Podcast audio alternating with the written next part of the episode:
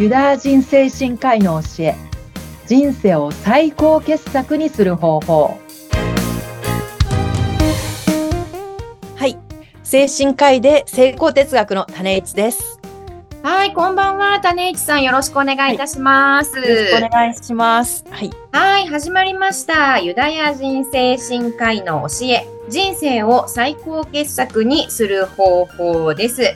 えーこの番組は、えー精神科医でもあり、産業医でもある種市節子さんに、ユダヤ人精神科医、偉大な哲学者たちの、えー教えを簡単に教えていただき、あなたの人生を豊かなものにしていきたいと、そういった番組となっております。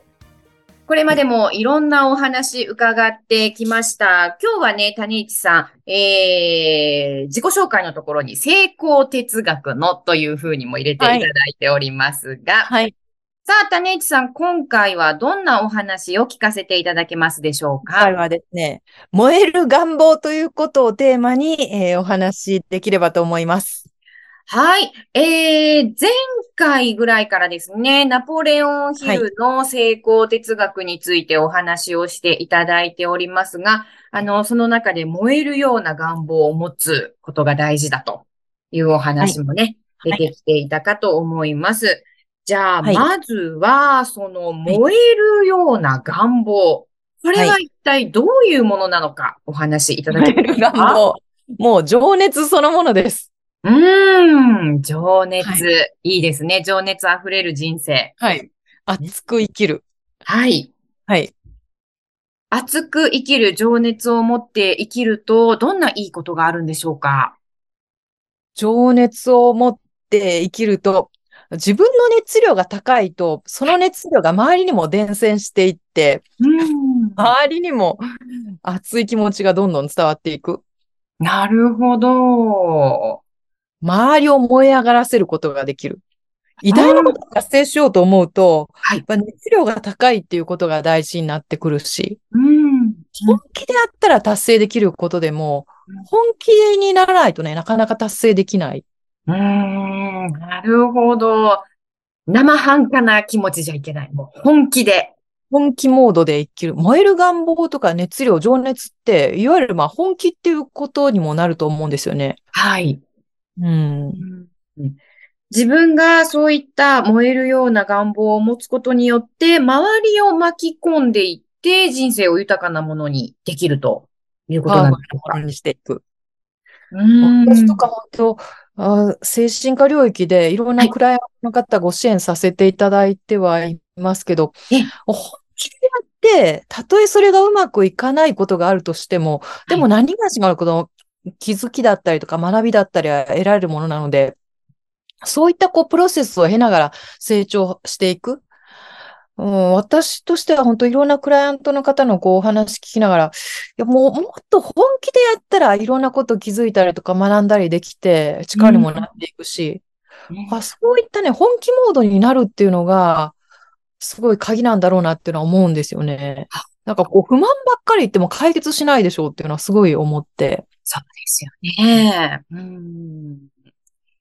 でもやっぱり、あの、種市さんのところに相談に来るようなね、クライアントの方だったり、患者さんだったりすると、やっぱりそういう不満の方が大きい方とかが多いんでしょうかね。職場に対する不満とかね、周りのせいとかにはいしてしまうようなね、うんえー話とかってまあ普通に聞いたりはするので、でも、そ少なくともその置かれた環境でベストを尽くすはい。でいろんな気づきだったりとか、得られるものとかあるものなので、うん。そうですよね。やっぱりじゃあ自分の中にそういった燃えるような願望を持つっていうことはだとても大事なんですね。ベストを尽くして、それによってやっと見えてくるものってあると思うんですよ。うん、うん、うん、うん、本気にならないことには見えてこない。うん。うん。私ももちろんなんか過去はもう適当にやって結局、うなんかいまいちの結果で、自分もなんかもやもや周りにも満足させられないみたいなことって、まあ普通に経験はしてますけど、でもある時にやっぱ気がついたというか、本気になってこそ見えてくる世界とか、自分も納得、周りも納得っていう風なね、ところに持っていくっていうのが、やっぱりこう仕事したり、こう人生生きていく上での、すごい大事なことなんだろうなっていうふうには思って。うん。そうですね。今お話伺ってて、私もふと考えて自分の中にそういった燃えるような願望ってあるかな過去に持っていたかなって思うと、あれ？なかったかもしれないっていう感じがしますもんね。った時期もあれば、本気になってなかった時期もあるけど、でも、こう結局こう人生って一回しかないわけじゃないですか。そうですよね。うんこうさ、最後になってあの時ああしておけばよかったなみたいになるよりかはね、うん人生終わりがあるっていう、こう、ある意味こう、そこのところをしっかり意識してね、本気にうんなる。うん。うんそれが大事だなっていうのは思いますね。そうですね。あの、自分が手に入れたい人生、自分が欲しいものを自分の手の中に収めるためには、成功を手にするためには、やっぱりそういった本気モードで熱い思い、燃えるような願望を自分の中に持っておくことは大事ですよね。自分が本気でないのに、周りの人を本気にさせることできないじゃないですか。そうですね。うん。職場でも、そのチームリーダーの方だったり、そのいろんなこうメンバーの方をまとめるような役割の方って、まあ本当普通にいらっしゃるわけですけど、はい。自分が本気だから周りの人を本気にさせて、そのパフォーマンスをね、みんなのパフォーマンス上げていける。うん。自分が本気でないのに、周りの人のパフォーマンスをね、期待するっていうのは、なかなかね、できるものではないなっていうふうには思って。そうですね。今はあの、お仕事の場面に沿ってお話しいただきましたけど、これ子育てにも置き換えることできますね。自分が本気出してないのに子供にばっかり本気出しなさい、頑張りなさいとか言えないですね。本気で生きてるってね。そうですね。まあ親が。毎日本気、本気に生きてるのが大事なんだろうなって思いますしね。だって本気の人の周りって本気の人が集まってくるじゃないですか。本当そうですねにさせたりとかね。うん、うん、うん。うん。そうですね。熱い人の周りには、熱い人がそう言われてみたら集まっているような気がしますね。うん。うん本気モードで、この人といるとなんかこう熱量がだんだん上がっていくなとかね、元気、元気が倍増するなんか勇気が溢れてくるなとかね。はい。うん。いますよね、そういう人。うん。うん。だからそういう人の近くにいたいって思いますもんね、自分も。多分子供の頃ってなんか夢中になって遊ぶとかそういう感覚持ってたと思うんですよ。はい。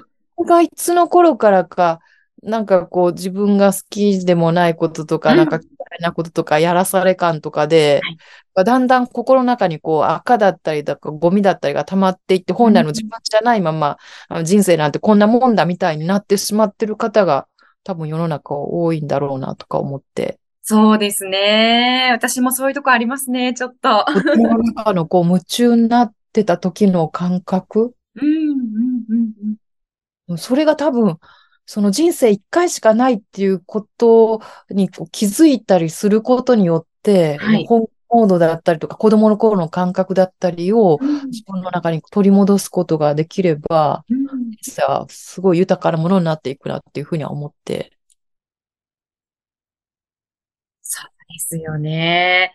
ついついあの日々の忙しさに流されて、人生は一度きりっていう大切なことを忘れがちですね。精神科のその外来でいろんなこうクライアントの方とかご支援させていただきながらも、なんかこの人の心に火をつける方法があればなっていうのはね、うんすごい思ったりはしてて。あーそうですね。なので、そういう方の、あの、心に火をつけることができたら、姉市さんたちも、やったになりますよね。本気になるっていうことをね、なんかそこ気づいてもらえれば、うん道が開けてくる。うん。そうですよね。なので、本気になる、そういった人生は一度きりということに気づいて、燃えるような願望を持つ。この後からは、その燃えるような願望、これを育てるにはどうしたらいいかといったお話も、次回にまたお聞かせいただきたいと思います。お願はいい、します。ということで、今回は、燃えるような願望を持つ、その燃える願望とは何かについて、まずはお話をいただきました。次回からまたさらに掘り下げてお話をいただきたいと思います。はい。タネッチさん、今回もありがとうございました。あありがとうございました。はい、それではラジオをお聞きの皆さん、また次回もお楽しみに楽しみに。